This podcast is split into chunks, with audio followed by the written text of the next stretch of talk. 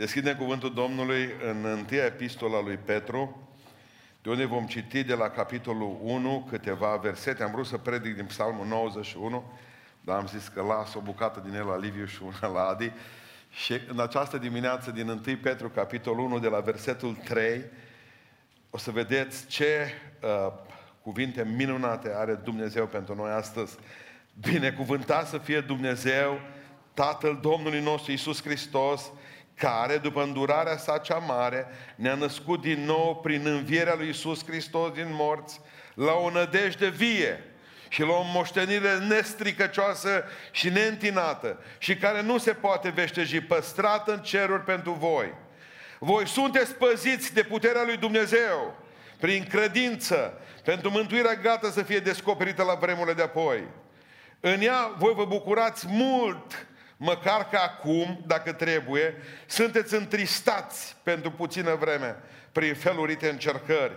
Pentru că încercarea credinței voastre, cu mult mai scumpă decât aurul care piere și care totuși e cercat prin foc, să aibă ca urmare lauda, slava și cinstea la arătarea lui Isus Hristos pe care voi îl iubiți, fără să-L fi văzut, credeți în El fără să-L vedeți și vă bucurați cu o bucurie negrăită și strălucită, pentru că veți dobândi ca sfârșit al credinței voastre mântuirea sufletelor voastre. Amin. Ședeți. Cuvântul pe care uh, l auzim mereu e acesta că trăim vremuri grele. Mă întreb dacă au fost vreodată vremuri bune. Pentru cei care citiți istoria, știți că în Evul Mediu, de exemplu, uh, oamenii mureau aproximativ în jurul vârstei de 40 de ani. Speranța de viață era la 40 de ani.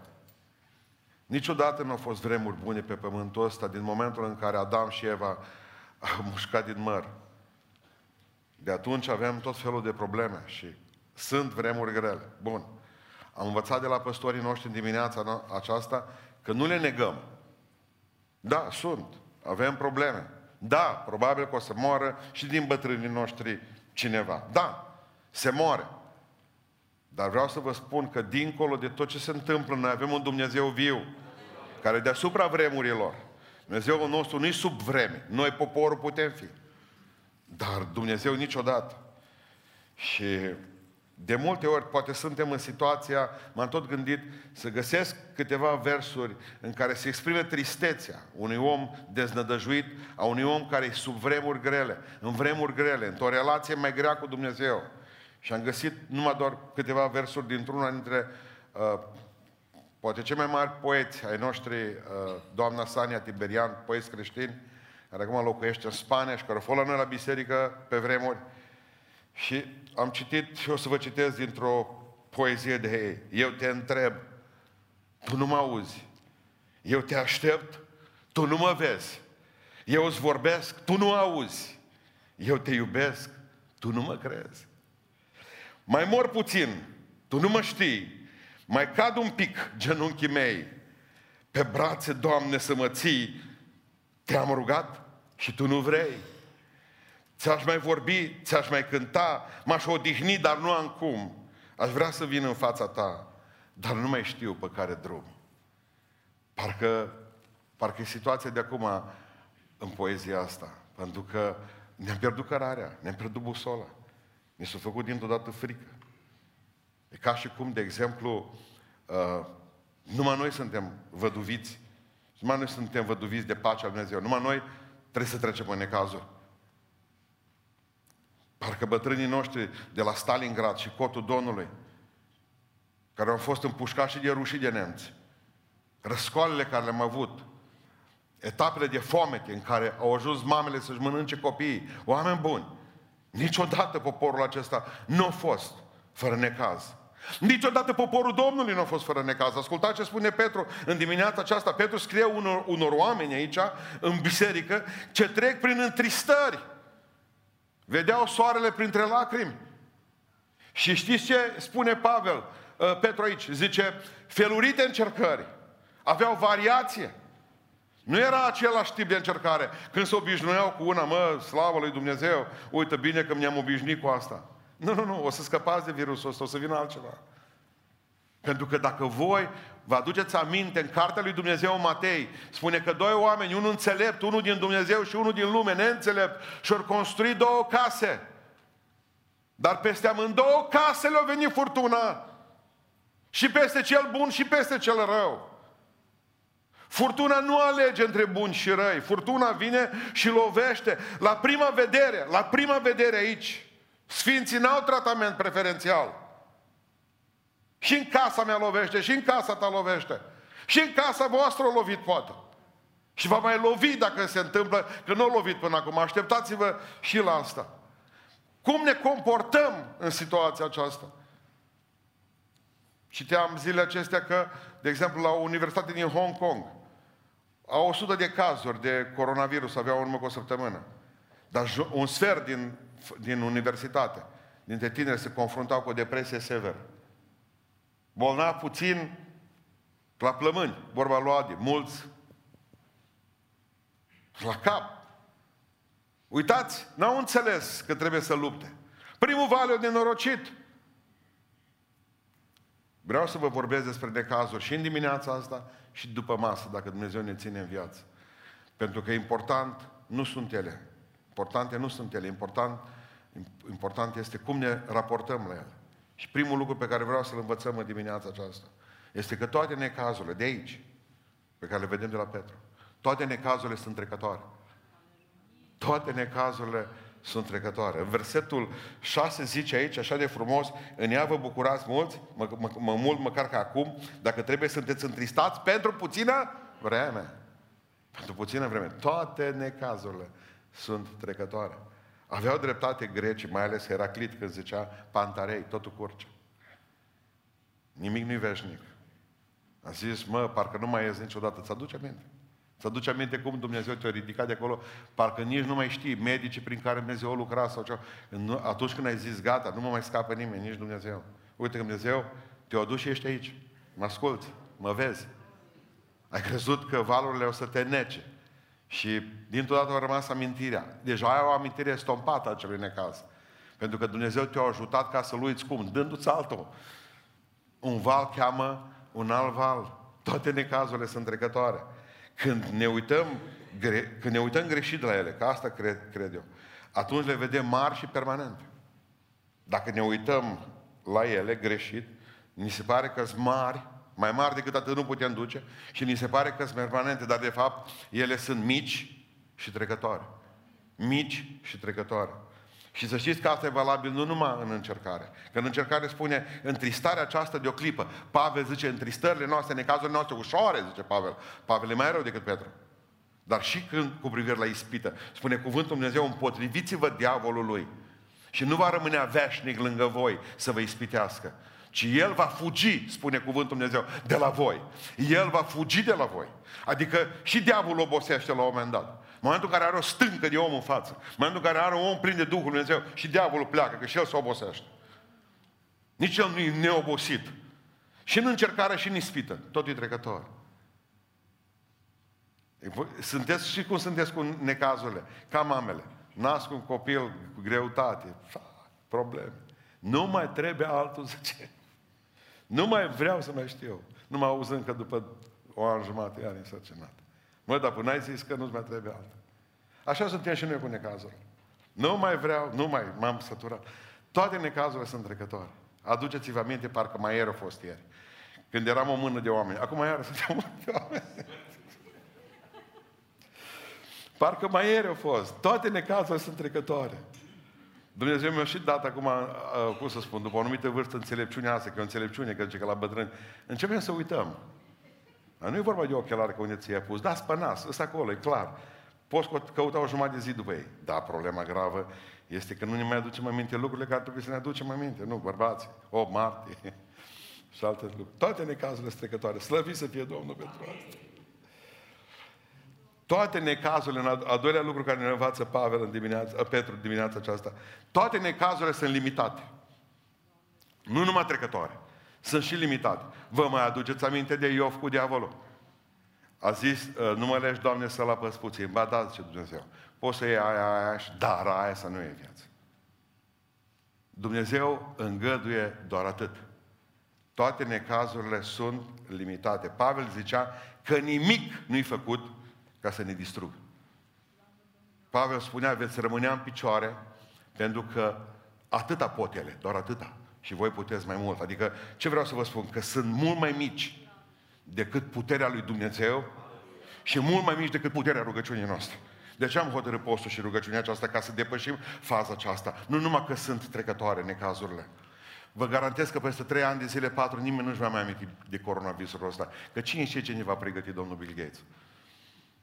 Cine știe ce noutăți o să mai apară în timp? Cine știe ce să mai fabrică în laboratoare pentru noi, pentru Biserica lui Isus Hristos? Cine știe ce chipuri să mai inventează? Cine știe ce libertăți ne se mai restrâng? Toate acestea vor fi trecătoare. Ne vom aduce cu aminte și vom râde cum umblam cu botniță pe Beiuș. Parcă eram din Zaharia Stancu când trebuia să cules de struguri. Ne vom aduce aminte. Sau poate că va trebui să le purtăm permanent. Poate că vor trebui să căutăm prin pod măștile de gaze ale bătrânilor noștri. Mai țineți minte geanta cea verde în care veneau părinții noștri cu niște... Ce ne-au speriat? Ce ne-au speriat? Nici o ispită peste putere, nici un fir de păr nu cade fără voia lui Dumnezeu. Toate sunt limitate.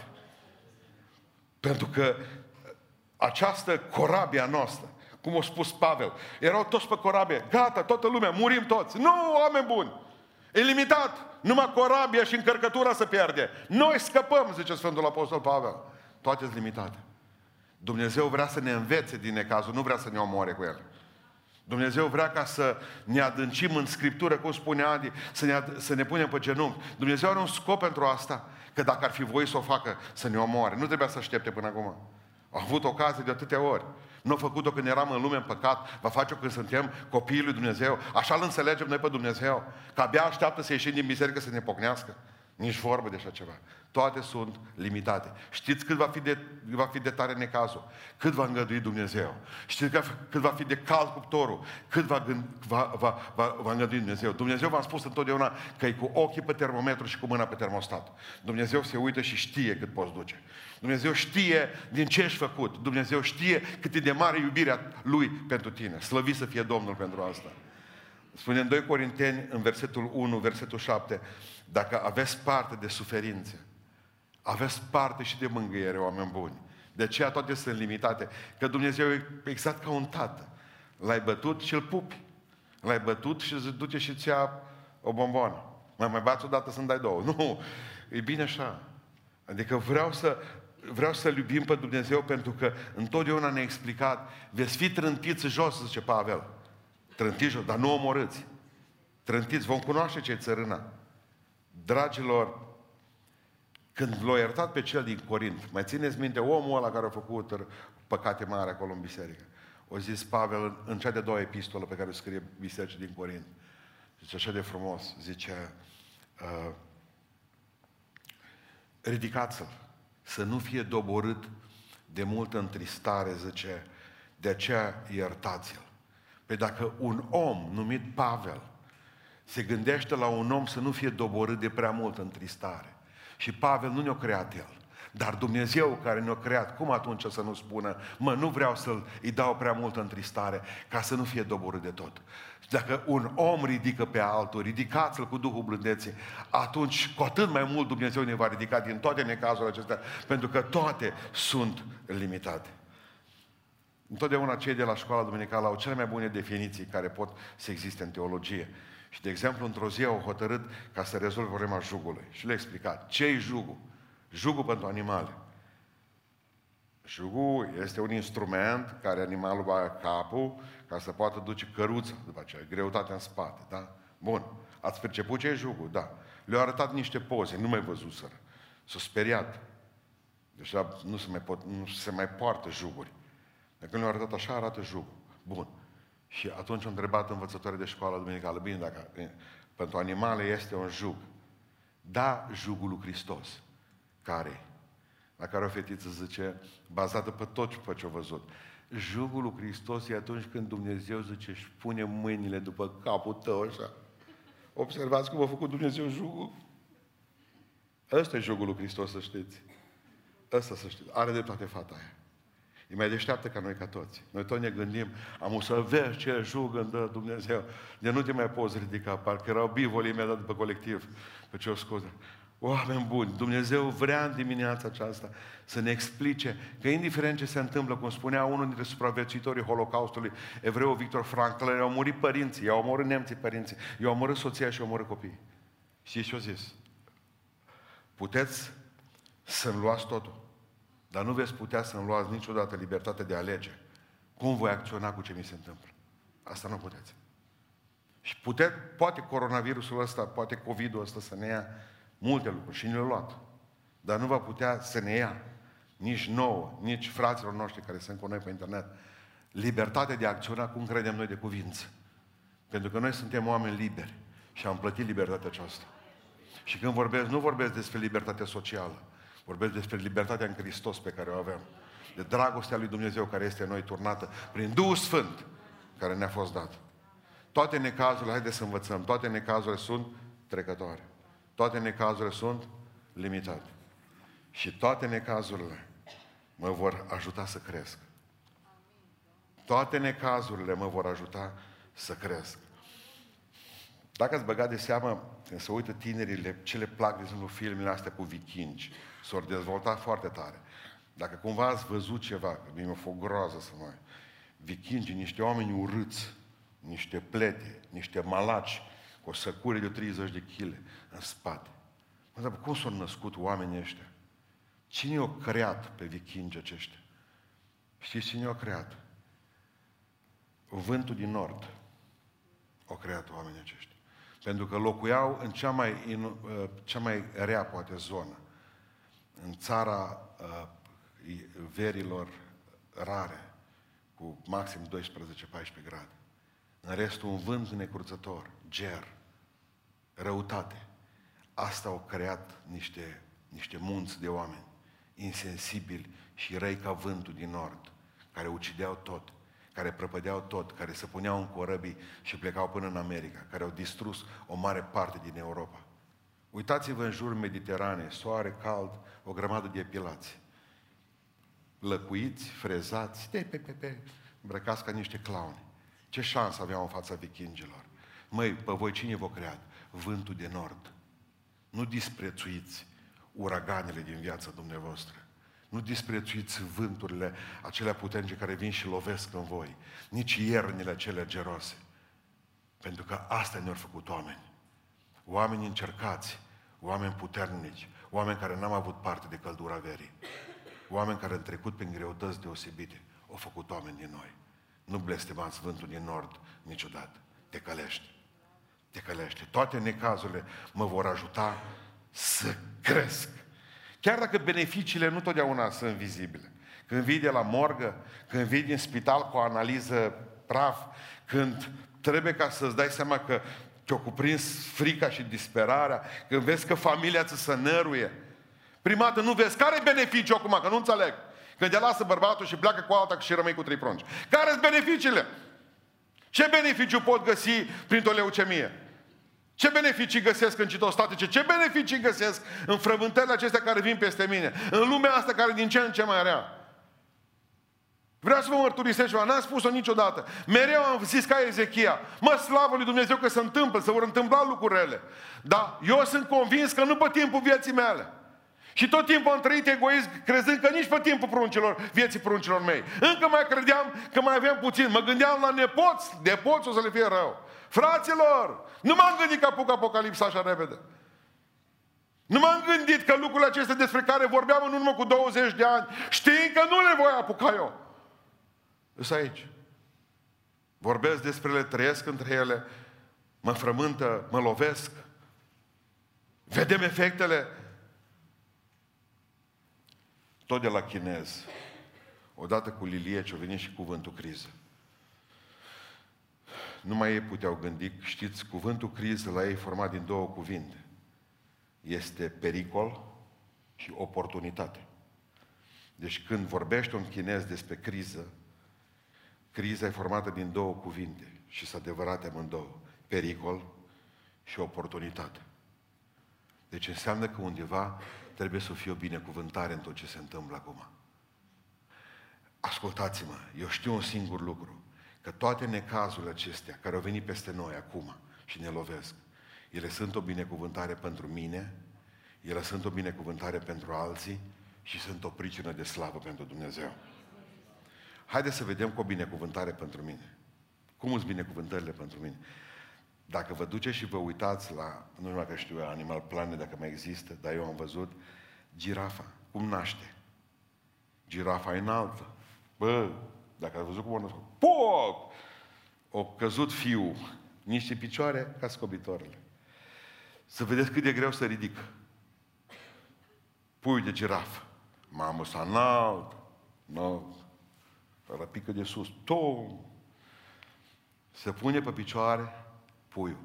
Și atunci face mama ceva neînțeles. Când îi trage una, dă că jos.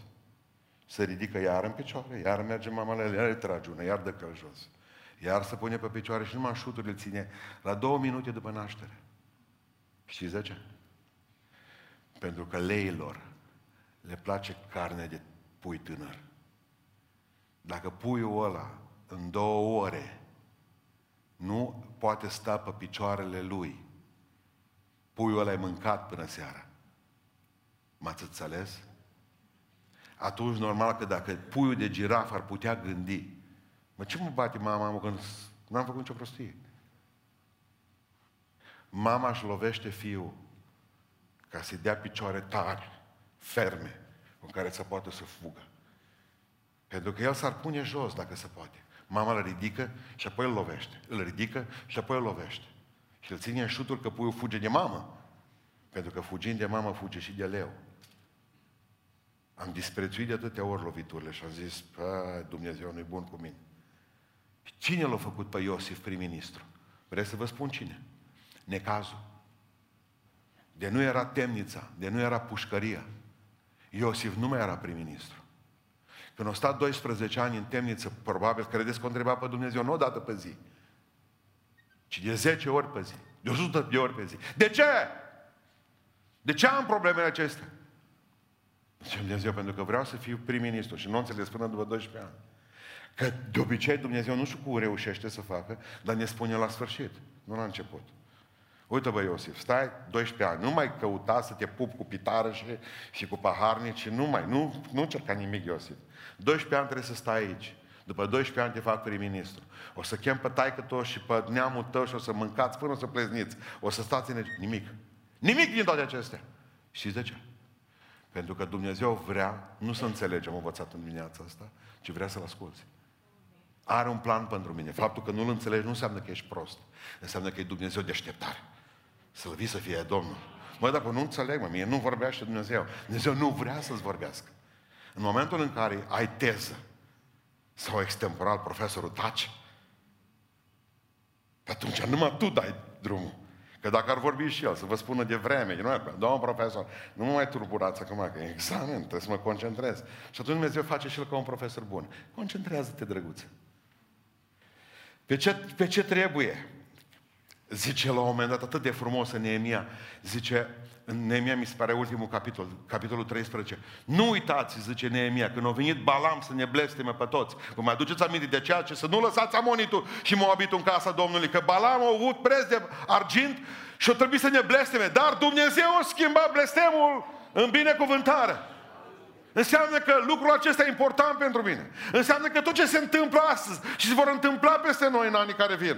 Dumnezeu are un plan și planul e să mă întărească, să-mi întărească picioarele spirituale, să-mi întărească mâinile și gura să facă din mine un luptător, un viking spiritual. Nu disprețuiți vânturile de nord care vin peste voi, nici crivățul. În Romani 8 cu 28 am înțeles de atâtea ori că toate lucrurile sunt lucrate de Dumnezeu pentru binele celor care îl iubesc pe El. Toate lucrurile! Povestea Cori Tembum, când, care a fost o fetiță olandeză și care a fost în lagărul german împreună cu sora sa. Erau 12-14 ani amândouă. Și sora sa, zice, nu știu cum să spun, zice, dar toată plină de păduchi, prima zi, în lagăr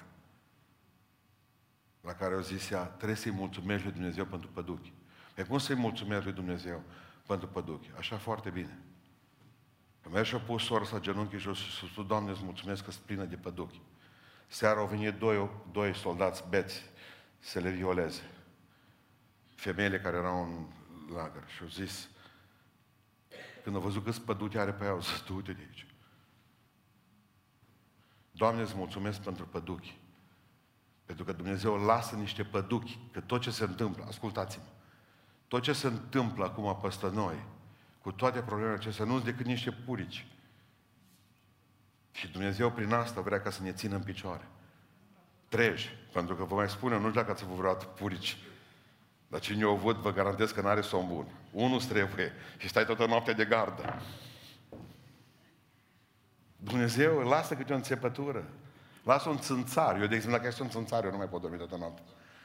Și plus că îmi pierd mințele. Stau toată noaptea cu tot felul de armamente, de spray-uri, din lumea care nu-l suport. În primul rând, toate necazurile acestea mă vor ajuta să cresc pentru că ele sunt o binecuvântare pentru mine. În al doilea rând, ele sunt o binecuvântare pentru alții. Pavel era închis în temniță și și-a așteptat condamnarea la moarte. Și știți ce spune Sfântul Apostol Pavel în 1 cu 14 în Filipeni? Zice așa, cei mai mulți frați îmbărbătați de lanțurile mele, zice, au și mai multă îndrăzneală să vestească fără teamă cuvântul lui Dumnezeu. Până nu l-au băgat pe Pavel în pușcărie. Toată, toți frații ședeau liniștiți, mâncau sămânțe și se uitau pe internet. Arce îi predica. Băi, eu da Dumnezeu un har la omul ăsta, mă, la Pavel. Ce i-a dat Dumnezeu să meargă, mă? Are două pașapoarte, are timp liber că e ocupat. Și din toată vestea trăsnet, o zis Dumnezeu, eu vreau ca tot poporul să meargă să, să vestească Evanghelia. Și l-a luat pe Pavel și l-a băgat în pușcărie. Liber. Liber. Nu ne-a mișcat Dumnezeu din biserică, zicea Liviu de dimineață. Ne-a mișcat. Vom mișca pe toți. Nu v-ați gândit vreodată că faceți slujba în parcarea bisericii, în casa fraților, a surorilor, nu numai pe unde că vă duceți, că veți fi în curând prin păduri, prin borți, prin peșteri. Dacă aveți probleme că nu aveți peșteri în zona voastră, veniți în zona noastră. Numai pe Valea Sighiștelui avem vreo câteva sute. Veniți? Dumnezeu vrea să ne scoată totuși de aici, din băncile astea. Mai ieșiți pe afară, mai vorbiți despre mine cu oameni. Lăudați-L pe Dumnezeu. Pentru că eu știu că atunci când este un necaz pentru mine, înseamnă că pe, pe, pentru mine, în necazul acela Dumnezeu are un scop pentru mine. Să mărbătesc pe alții pe necazul pe care am trecut eu. Când surorilor noastre din biserică li s-o tăiat câte un sân, le-am spus, voi sunteți primele care trebuie să vă duceți surorilor care au probleme de genul acesta, că degeaba mă duc eu ca păstor să spun, uite, îmi pare rău că ai ajuns ca să ți se taie sânii. Altfel zice, și eu am trecut pe acolo. Și eu era să-mi pierd mințile. Pentru că Dumnezeu vrea să trecem pe necazuri, să putem îmbărbăta pe alții. Amin. Așa se întâmplă, pentru că dacă înseamnă că vrea să fiu un deschizător de drumuri. Când, când lui John Walsh i-a fost răpit copilul și ucis în 1974, omul acela o, o deschis o fundație după ce și-a îngropat copilul, care ajută părinții care și-au pierdut copiii.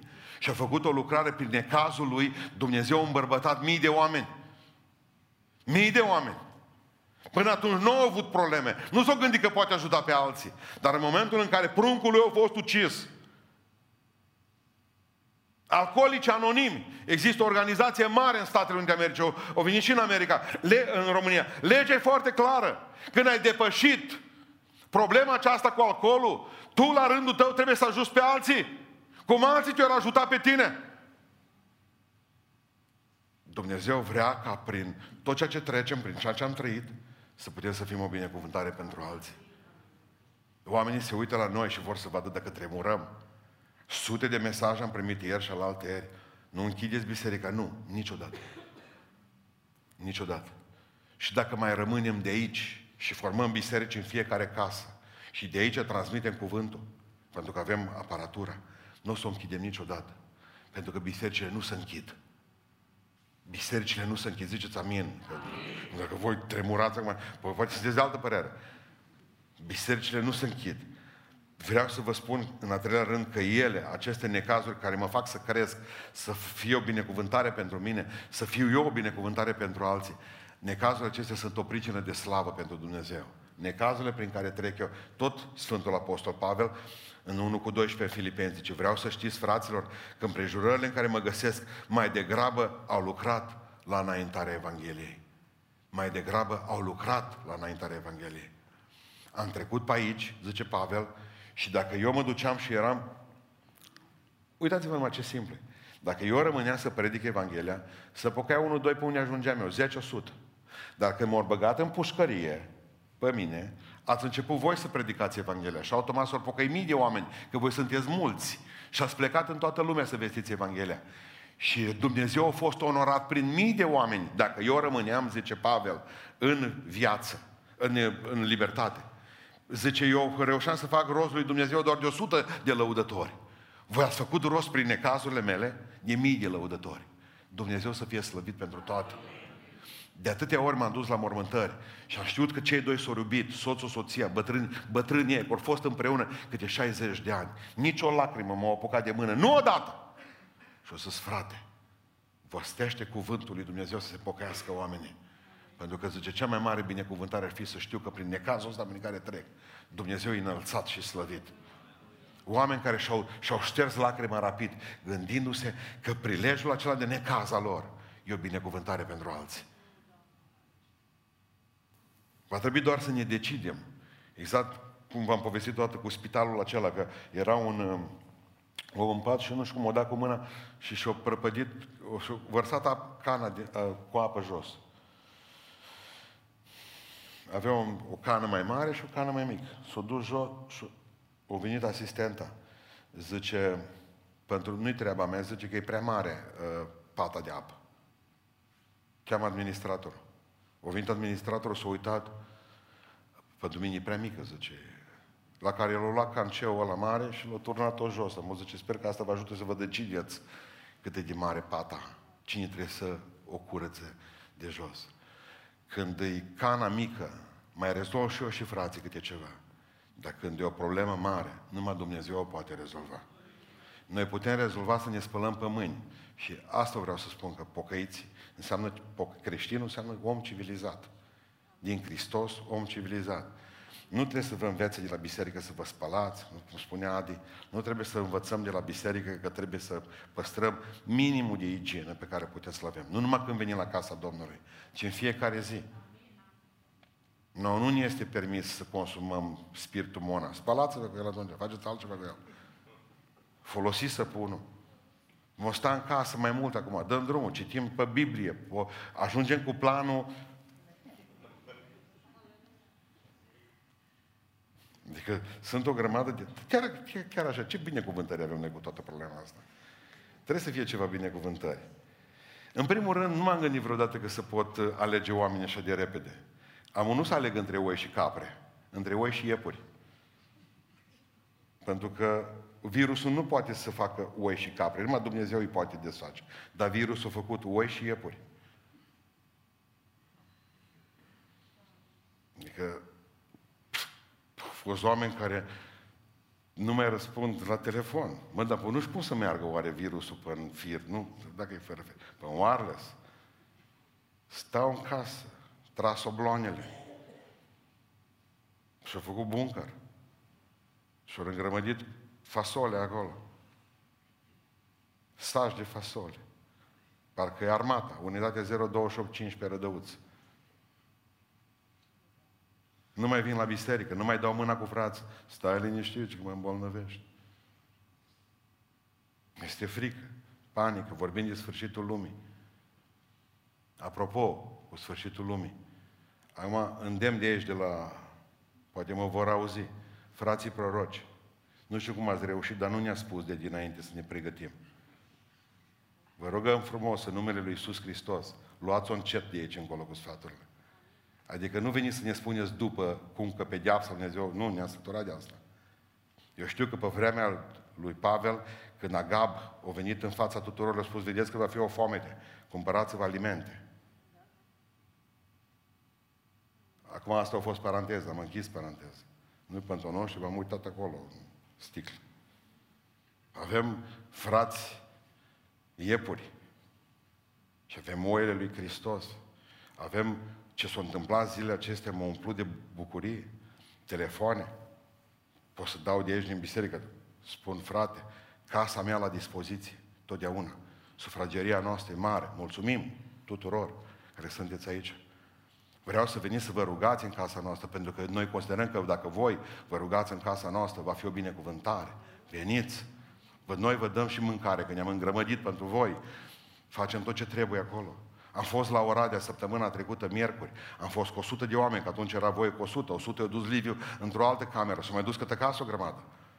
Suta aceea de oameni au adus și au pus împreună 44 de milioane de lei când ne trebuia pentru sală. Exact tot atâția bani s-au strâns, cât s-au strâns când erau 600 de oameni. Dar suta aceia care au plecat prin, prin necazul până Oradea oprită. Sunt oamenii care știu să se jerfească atunci când e probleme. Sunt oamenii că dacă fiecare dintre noi ne ascundem, fraților, dacă fiecare dintre noi se bagă în beci, în pivniță, și își mănâncă varza murată de acolo, ce vom rezolva după aceea? Cineva trebuie să rămână afară. Pentru că nu știu dacă dumneavoastră știți, dar pe timpul marilor epidemii de ciumă, preoții au fost primii care au murit. Împreună cu creștini adevărați și devotați. Nu numai acum lucrurile acestea s-au întâmplat. Ei au fost ultimii care au plecat. De la mănăstirea Merse din, Fran- din Franța, din 83 de preoți trimiți în primul val de ciumă, au mai scăpat cu viață trei. 80 au murit. Trei. Și părintele Penelor, ultima predică care a ținut-o la ceilalți doi, au zis așa, fraților, noi trebuie să fim aceia care rămân. Noi trebuie să fim oamenii care rămân. Asta a fost marea binecuvântare că s-a triat biserica rapid. Tot erau, era, era mai cețos așa cumva, dar acum e liniștită problema. Știm. De aici încolo nu puteți spune că ați fost în Madagascar. Nu vă credem. O altă binecuvântare este că am învățat să iubim mai mult biserica. Mă, nu ne-am gândit vreodată. Dintr-o dată, bă, frate, vă rog, cum adică? Da, e chestie faină că oameni care nu au venit când plouau. Dacă ploua, ei nu veneau la biserică, de la un kilometru. Acum ne sună alții, de la capătul pământului. Vrem să venim, să facem. Mă, frate, dar oricum de șase luni de zile nu prea ai dat la biserică de patru luni. Te-o prins dragostea acum de biserică. Acum ești în stare să faci crimă să-ți iei un loc acei. Ascultați. Va veni vremea în care o să vă fie dor de fiecare cântare, cred că o și venit, de fiecare predică și rugăciune, de fiecare îndemn, indiferent cât de lung și neinspirat vi s-o părut că îi. Pentru că trebuie să învățați să iubiți casa aceasta. Că atât e de rău fără ea. Eu nu știu cum va fi duminica viitoare, câte legi vor mai apărea, ce se va da peste noi, peste fiecare. Dar să nu uitați casa aceasta. Vă așteaptă. Când se poate, vă așteaptă. Măi, oameni fără minte am fost de atâtea ori. Nu ne-am venit ca fost la grătar. N-am venit la biserică. Cine predică astăzi? Mai bine stau acasă. Am învățat să iubim casa aceasta. Mai este o binecuvântare mare pe care am, am învățat-o. Spunea Liviu de dimineață că în sfârșit învățăm și noi că biserica nu e numai ziduri. Oriunde ne adunăm este biserică și mulțumim Dumnezeu pentru cele 10 grupe de părtășie, mulțumim Dumnezeu care sunt pe sate și în care deja frații noștri, fratele de la uh, Ionel de la Tinca spunea în dimineața aceasta, zice, am pus plasma, internet și au venit oamenii și zice, e plină casa. Mulțumim lui Dumnezeu pentru tot ceea ce se întâmplă. Mulțumim că oamenii au învățat că trebuie să închine oriunde. În casă la tine fă o biserică, cheamă vecinii. Am învățat că biserica suntem noi. Noi, oriunde suntem, suntem o biserică. Apoi după aceea am învățat ce frumoasă e părtășia cu virusul ăsta. În sfârșit avem timp și noi unii de alții. Ne-am dorit să fim mai mulți, dar nu suntem mai. Dar gândiți-vă numai la binecuvântare de a fi închis împreună cu soția ta în casă două săptămâni de zile. Câte povești nu se pot depăna, câte amintiri dragi. Deci nu disprețuiți o carantină o izolare.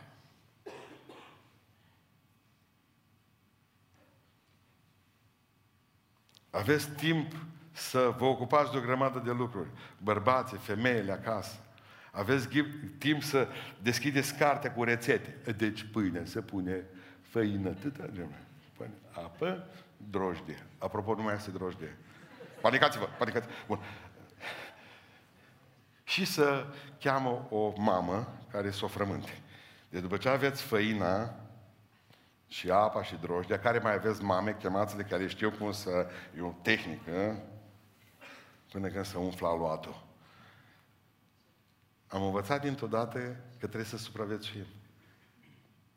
Mai este ceva. E repetiția faină pentru Apocalipsa. Știți cum va arăta Apocalipsa? De un milion de ori mai grav decât acum. Dar dacă tot v-ați făcut buncăre, dacă tot aveți conserve, voi ați înțeles primul pas. E repetiția pentru ce va fi. Mă gândeam cât de prost suntem oameni. Am cheltuit miliarde de dolari, miliarde, sute de miliarde, mii de miliarde cu înarmarea nucleară. Și lovitura stă într-un liliac. Într-un virus. Pentru, nu, ce faceți cu armele nucleare, cu rachetele voastre? Că noi murim liniștiți, fără ele. Mai avem și preze, o, o, pentru viitor o prevenție fantastică. Adică vom învăța să fim mai atenți cu niște lucruri. Să nu cumva să credeți, uitați-vă în ochii mei ce zic, să nu cumva să credeți că vor muri mai mulți oameni decât normal. Nu vor muri mai mulți. Spaima noastră a fost mai mare aici. Spaima noastră. Nu, e numai cât trebuie. Dacă se opresc ăștia pe șosea, o scan liberi. Libere șosele. Nu vor mai fi accidente. Nu mai mor mii de oameni pe mașini, nu? Dacă stăm acasă, nu mai murim. Adică e mai bine. 100% la sfârșit că se va trage linie. Se va dovedi că de fapt a fost apă de ploaie și îmi doresc să am dreptate. Dar am învățat multe de aici. Cine a vrut să învețe, a învățat. Să nu vă fie frică. Frica? Eu totdeauna le spun studenților mei și v-am spus în biserică, cel mai frumos lucru, cum spunea Adi de dimineață, că și nouă ne frică. Când pe mareșalul Nei l-a trimis la luptă, mareșalul nu se putea sui pe cal. De groază. Așa se băteau genunchii la el. Nu putea, tot timpul. Și-a pus mâna pe genunchi și a zis, o, genunchi mie, dacă știi voi unde vă duc eu astăzi, atunci ați bate voi mai tare. Ați înțeles? Genunchii încă nu știau unde pleacă. Și se frământau. O, frații mei, dacă știi cât o să mai vină peste noi. Ce vreau să vedeți? Poate cel mai mare, cel mai mare episcop baptist pe care l-au avut rușii vreodată a fost fratele George Vince. Omul acela, omul acela a fost judecat în fața tribunalului rus și tot poporul a ascultat judecata acelui om la radio. Pentru că agenturi străine, povești, baptiști, știți, cu America, dar el n-a niciun fel de legătură. Și a spus doar atât, președintele tribunalului, să spui, zice, un singur lucru, că te lepezi de Hristos și nu te mai trimite în Siberia, în pușcărie. Doar atât, să spui că te lepezi de Hristos. Spui că îți pare rău, că nu mai mergi la biserică, că nu mai ai nicio legătură cu frații tăi baptiști. Și povestea George Vims, în momentul în care m-am uitat la nevastă și la fată, era în sală. Și am, m-am gândit în sine mea, mă, dacă zic așa, că Dumnezeu știe ce e inima mea, știe că nu cred. Și în clipa în care zice, eram în dubii, a apărut fetița mea încet, încet în față. A pus mâna pe mine și o să așa, tati. Au zis, dacă, dacă tu zici că nu mai iubești pe Hristos și vei fi liber, tu nu ești liber, tată, tu ești legat. Fără Hristos, tu cu noi acasă, cu mame și cu mine, tu vei fi legat. Dar dacă tu rămâi cu Hristos, acolo în Siberia, tu o să fii un om liber. 25 de ani au dat de pușcării. Comunitatea internațională s-a revoltat, au pus americanii presiune, nemții au pus presiune. După 8 ani de pușcărie, George Vince a fost eliberat. A fost vândut cu o sumă imensă în America și a plecat cu fata lui și cu o scris o carte, păcat că nu e tradusă în, uh, în limba română. Cartea se numește Testament din închisoare. Șocul oamenilor care citesc cartea aceasta este că George Vince a fost închis în Siberia, bătut în fiecare zi. Privat, povestea el, am ajuns, i-am mâncat și am subt pe oasă de om arsă. Am mâncat pe lângă mine, deci nu vă pot spune ce a fost acolo. Dar în cartea Testament din închisoare nu vorbește nimic nici de gardieni, nu vorbește nimic nici de bătăi, nici de crime. În fața lui, patru colegi de lui au fost dezbrăcați la minus 27 de grade și au turnat, au venit cu furtunul de apă cu ei, au scos afară în zăpadă. În 10 minute erau gheață. Nimic nu scrie din toate acestea. Dacă citiți cartea lui George Vince, Testament din închisoare, veți vedea că nu povestește decât atât de frumoasă e natura în Siberia. Am fost la tăia lemne azi în pădure, zice. Un soare dumnezeiesc, o zăpadă frumoasă, pomi înalți, mestece. Pe aceea vine și povestește tot el în testament. Zice, mi-a trimis soția scrisoare. Ce fericit sunt! Și scrie în testament scrisoare soției. Ce mă bucur că am o asemenea nevastă. După aceea zice, ce experiență am avut azi noapte cu Dumnezeu. Uită să spune că experiența a avut într-un pat plin de păduchi și bolanile mâncau urechile. Deci așa mi-a vorbit Domnul. Așa plin de bucurie au fost, așa m-a întărit Iisus. Din tot ce se întâmplă acum, omul ăsta a reușit ca dintr-o tragedie să poată să vadă numai lucru frumos.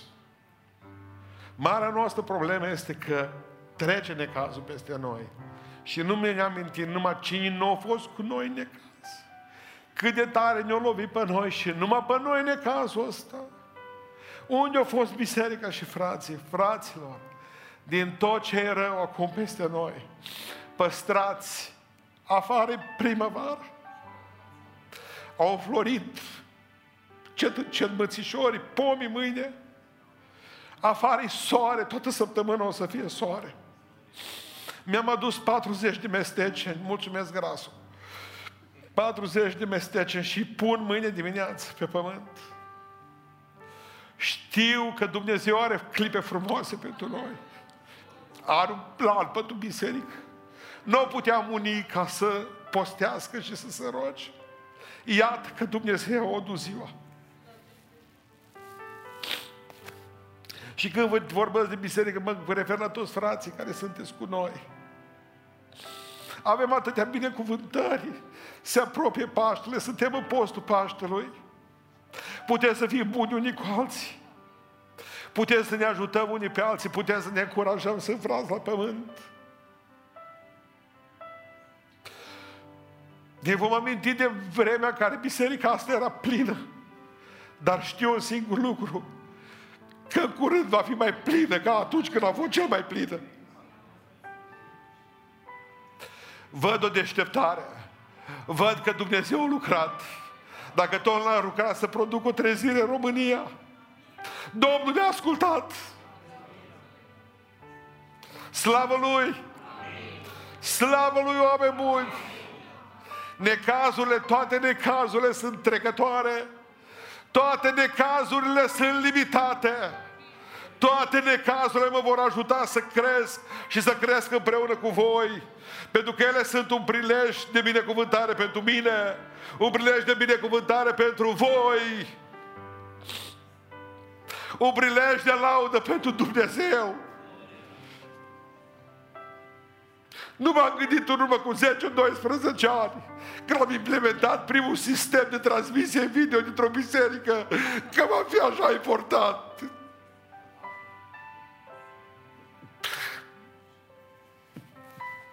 Nu înțelegeau voia lui.